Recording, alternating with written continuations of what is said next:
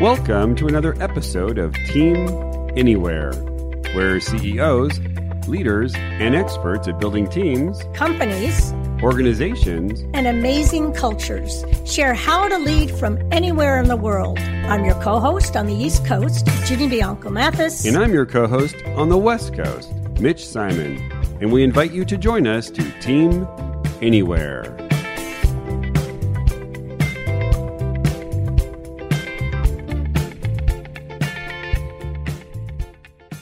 Today on Team Anywhere, we interview Steve Hart, an executive coach with the Professional Development Group, and Wayne Tarkin, who founded the Agile HR Consortium. Both Steve and Wayne are facilitators at the Fox School of Business at Temple University, where they teach Agile leadership. They share how to bring Agile to remote leadership through breaking down large projects, creating trust, and practicing open communication and inclusivity. Welcome to a new episode of Team Anywhere, and I'm Ginny Bianco Mathis on the East Coast with my colleague Mitch Simon on the West Coast. And today we are very happy to have two exceptional practitioners uh, and professionals in the field talk about the kinds of things they are doing that are going to weave uh, methodology with um, accountability and agile uh, workplace, which I think is fascinating. Um, we have Wayne Tarkin and Steve Hart. Welcome. Thank you. Thank you. Glad to be here. Yeah, this is um, wonderful. And uh, so let's start just telling us a little bit about how you all started working together and doing what you're doing. Uh, well, I guess Steve and I have known each other for many years in the HR space. Uh, me being consultant, he being internal, and you know, I came up with this cockamamie idea about can we use agile and human resources to really transform the organization. And um, I've been in HR for 20 years, inside outside, and we just uh, we talked about it, and he invited me to come to his class, and we we delivered a session. The kids, the students liked it, and we decided let's see if we can create, create you know create a model out of this to really evangelize the concept to, to move it forward. Yeah, it really started when um, I, I, was looking for a, a, guest speaker for my class at Penn, and uh, uh, the the guy that I was actually scheduled to be with that day got stranded in Australia. so I, I asked Wayne if he would mind coming in at the very last minute yeah. to uh, share with the, the class this this notion he had of agile and the the way in which he come up with it. So it was a really great thing, and I and it, just watching it uh, sort of be it f- facilitated that night with my students read, led me to some. Uh, felt very powerful about it. You know, it had a lot mm-hmm. of had a lot of energy to it. A lot of uh, creativity was coming out of the students. So we talked about the possibility of turning that into a course that we teach together at mm-hmm. Penn, and so we did that starting last January and put our leadership, uh, agile leadership course together for Penn, and we ran it for the first time last January for 14 weeks. Well, fabulous! And then I also see um, that you are using it and perpetuating it, and it is being used successfully with a lot of different organizations. And and can you give us, you know, maybe cover a couple of those structures that you talk about, and and give us an, uh, a specific example? Make it real. Yeah, I think um, uh, let's talk about meetings. You know, those things that people do every week for two hours that mm-hmm. people get bored to death and um, people start looking at their phones and texting and uh, I don't know. Sometimes I wonder which is which is worse, root canal or having meetings. yeah, and uh, at least with root canal, once you get the Novocaine, the pain's gone. But I'm not sure with meetings. Um, the only thing changes in meetings are usually the due dates on the deliverables that haven't been achieved yet. And so mm-hmm. Agile has a few mechanisms, but basically it says we want to break down large projects activities into smaller components. And so it looks at meetings and says instead of that daily an hour meeting or weekly three hour planning meeting, let's come up with shorter 15 minute sessions every day mm. where we ask three questions what did you do yesterday? What are you going to do today? What got in the way? And so what that does, it, it helps companies, it helps leaders identify problems more quickly. Mm-hmm. Imagine if you had a meeting where once a week you had assignments on a Monday, people went out and did their work.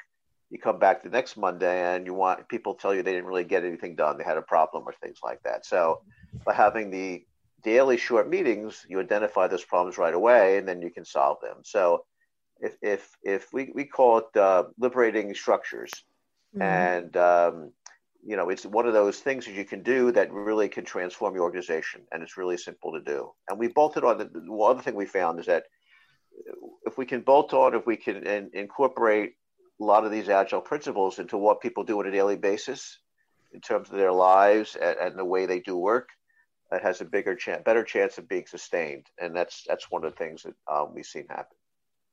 Right. I, in fact, I've seen um, in some of your uh, other videos t- you talking about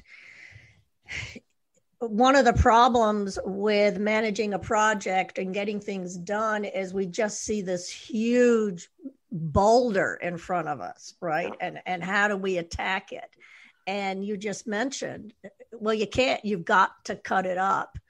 And that uh, 15 minute uh, kind of meeting certainly resonates yep um you also have in the model, you talk about the overlay of seven practices. Mm-hmm. And that I think really uh, has a lot of meaning um, for us today. And uh, could you share um, uh, what some of those leadership practices are that you are yeah, I'll, I'll trying to emphasize? Sure. The, the, the, first one is really critical in my mind. And that, that's about creating a safe space for people to work together. And you've got to have what's, what's really essential about actively engaging with agile is there needs to be trust and open communication and mm-hmm. inclusivity. So, in order for those things to flourish, you need to have a leader who sets a tone at the top that it's okay to have uh, challenging conversations. It's okay to speak your mind. It's okay to speak about what you see and share what you know. Um, but not all organizations are calibrated that way. We found it has a mm-hmm. it has a sort of a cultural element to it. So that's almost one of the very first things that we uh, look at when we when we work with an organization. What is the culture of your organization for allowing this kind of experimentation, this kind of open source communication going on, if, so that people can explore all of the avenues of possibility in order to come up with a project that they can buy into.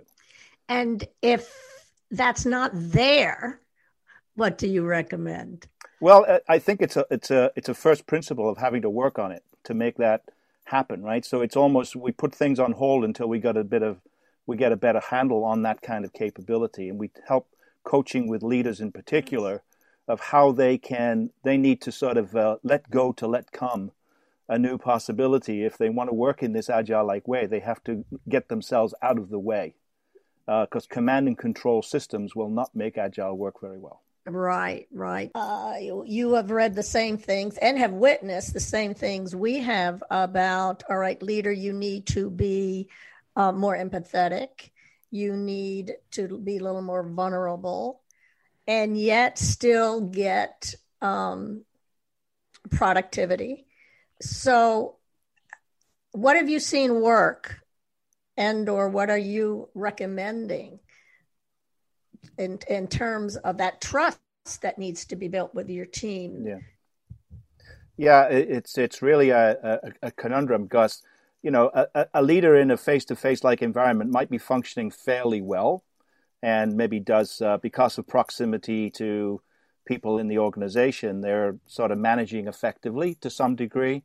But when a crisis like this occurs and suddenly you're isolated uh, and the people that you that work for you have a tendency to think the leader should have all the answers, mm. and the leader shows up on the screen and immediately gets down to business and ticks everybody else off because I want some consideration for my situation. And yes, I'm now doing things very differently. So you're right that empathy is kind of the biggest uh, piece of this. I think that has to be really worked on. That uh, any leader who starts a meeting immediately with their people online and they haven't seen in a few days with let's get down to business is is doing a big misservice to their customers, to their clients, to their to their uh, employees, right? So let's spend a little bit of time up front just processing how are people feeling right now. yes. with the way things are going? How are you coping? How are things at home? Are you able to balance the capabilities, responsibilities you have? Are you have you got the tools that you need? Those right. are the things to start a meeting with, and then get down to the business. And we've totally. been spending spending some time trying to coach some leaders who are apt to be more uh, down to business control, get get production going right away. Trying to just say stop, take a breath, just spend some time first of all creating a nice conducive environment where the people that you're working with are feeling like you respect their situation and that you're open to their challenges that they face and you're willing to help them. So that's that's the first thing. That's right. And and you might be finding that you are paying a little more attention to that because of what your leaders are are dealing yeah. with. So I'm just thinking, all right, let's split it up. We're going to do the 15 minutes. We're going to ask the three questions. Whoops, wait a minute. Yes. hey, yeah. you're going to yeah. need 3 minutes to Yeah. Do the company cheer. That's right. Well, we've we've heard some amazing things that people have done. Uh, there's been uh, uh, one organization that we worked with, uh, fantastic thing, and this I don't know how they pulled this off, but they were able to. They had a very fairly large meeting with a number of people from the same organization, and they made it so that pizzas arrived at everybody's house. Yes. Right before this meeting, and they had a pizza party together Absolutely. online, and then they had the meeting after the pizza party was done. So there, there's some amazing creative things. I think one of the things that has to happen is uh, you know, we, have all talked about engagement. Engagements are well known.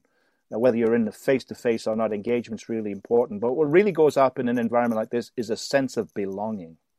Really yes. feeling that you can create a a uh, a place where people are honored for their contribution, can speak freely about their situation, and the leader demonstrates he or she cares.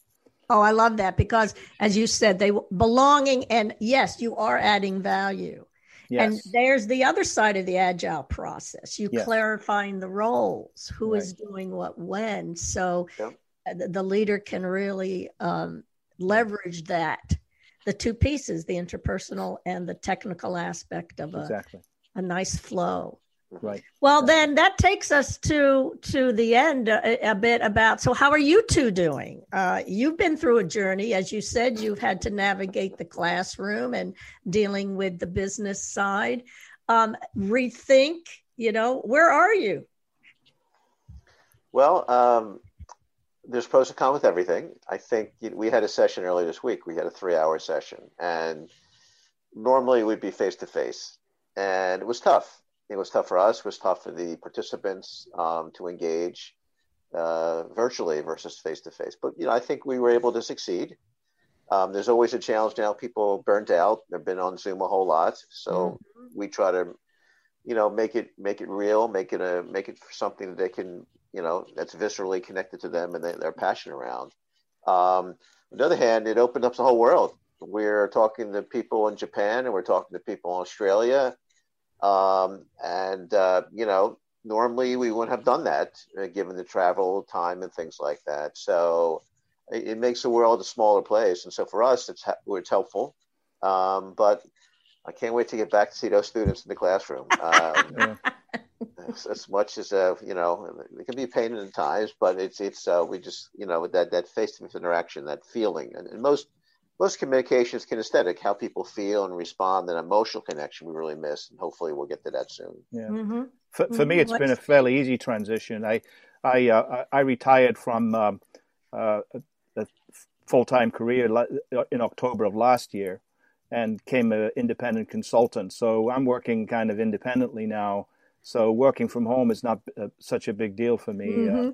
Uh, it took me seven weeks to see my granddaughter because she was well, born oh. right at the beginning of COVID, yeah. and I, it was seven weeks before I got to see her. So that's been a bit of a suffering for me. But in terms of um, the level of work, uh, the the opportunity to engage with people, to continue to teach, and to to develop with clients, um, this has not been too bad of a situation. Mm-hmm. I wish it were different. I thrive on the personal connection, building personal relationships, and I think that is best done face to face. I've had to mm-hmm. Wayne had a lot of connections already before we began this journey, so I've I've ridden his coattails to some extent of uh, sort of riding on the relationships he's already had and developing my own version of them. But um, that's the only downside from my perspective. But I, I'm I'm glad in many ways I'm not in full time leadership uh, responsibilities right now for an organization because uh, I think it would be. Um, I, I, I tip my cap to all of those leaders who are uh,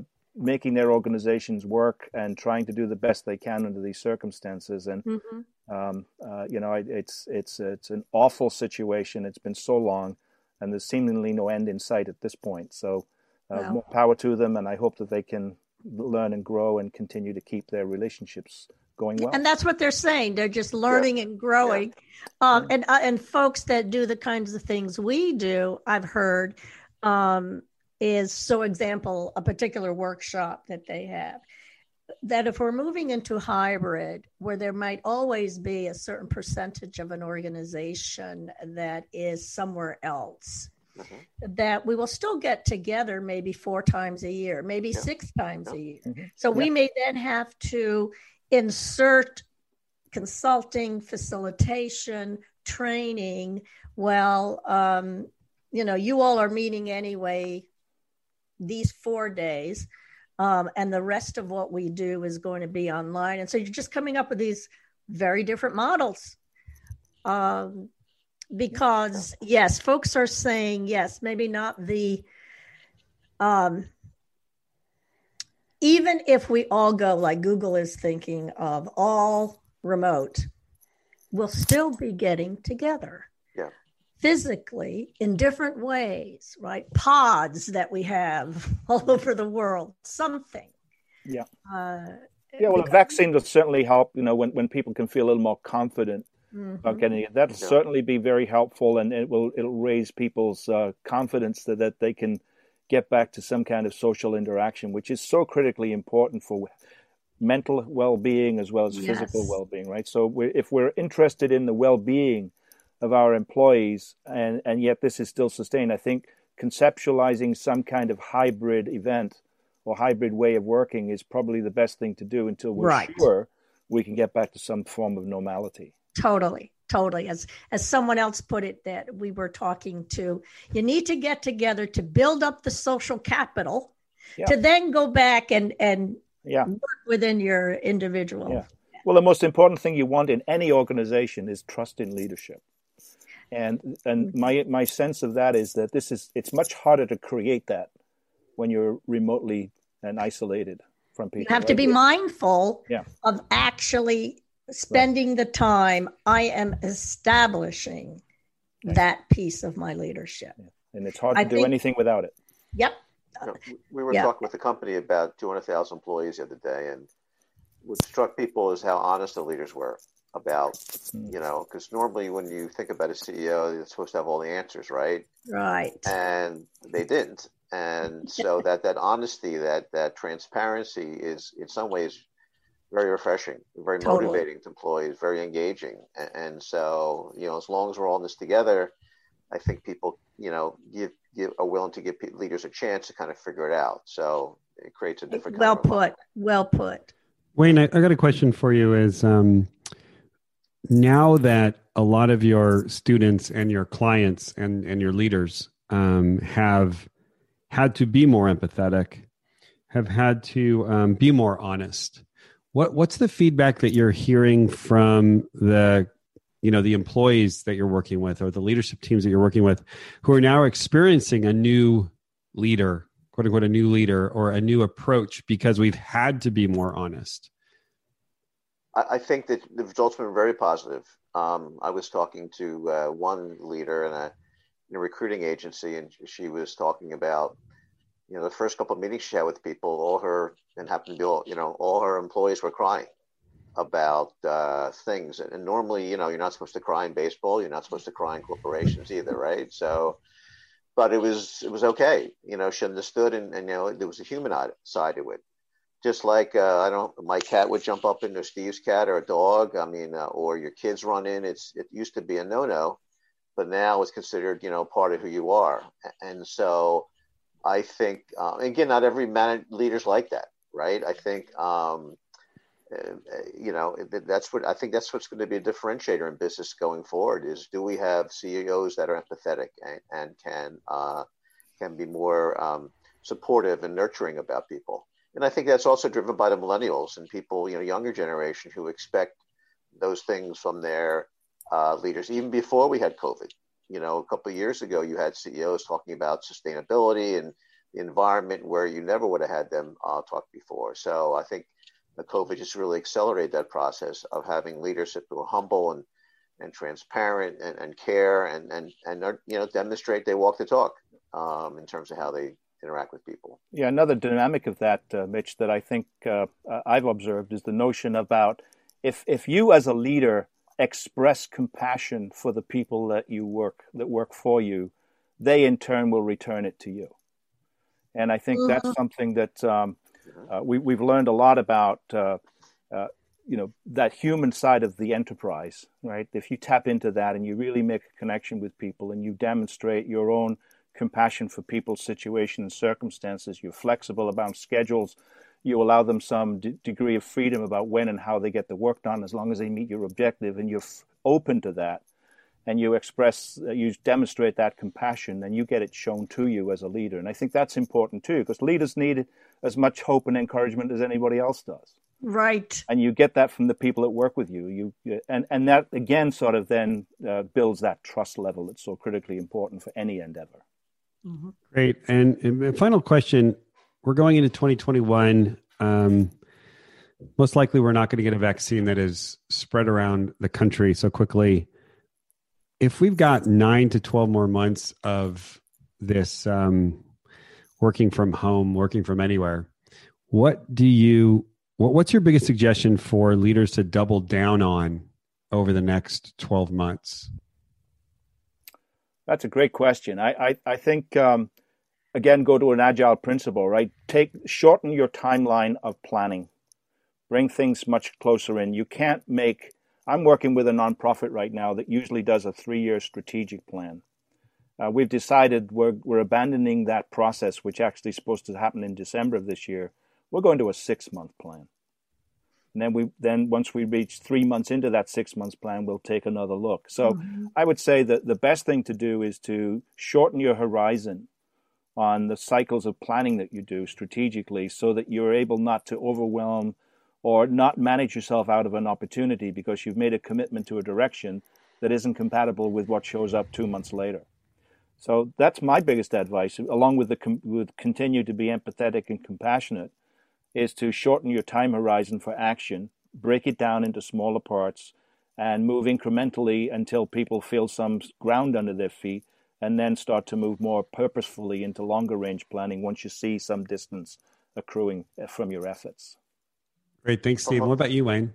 From a more tactical uh, perspective, I think a lot of companies are looking at talent a little differently. They're talking to one company, utility company, they, they made a commitment not to lay anybody off. And so some companies did that. And so how do you do that? And they needed, they realized they needed a lot more flexibility in terms of how assigning, how they would assign people to specific jobs and work. And more companies are talking about kind of internal marketplace where they can um, put employees who may not have a specific role in kind of a bucket that other people can pull out as needed for different uh, opportunities. It's kind of like an internal free agent, a gig mm-hmm. economy yeah. Um, I think it's still early on. Uh, the software, the systems are getting better to facilitate that. So I, I, I can foresee next year you're going to see a lot more of that. That um, companies are going to be a little more flexible around talent and applying talent um, to the opportunities as they arise. That's nice, Wayne. Yeah, I, I like that. The real design, job, des- real job design around realities, not what we think it needs to be. Exactly. How do you tie in robotics and uh, artificial intelligence? I mean, all these are interesting uh, conversations uh, that uh, CEOs and their HR leaders really need to focus on. Excellent. Right. Well, thank you, uh, gentlemen. Um, that was an incredibly um, uplifting for the future, and also really, um, really gave us all a better insight into what agile is and how you can actually use agile in the HR setting or in pretty much any any setting in a company. Thank you. Thanks for well, great. My pleasure. Thank you very much. Thank You're you. welcome. Bye bye. Bye bye. All right. Well, thank you all, and thank you for listening to another episode of Team Anywhere.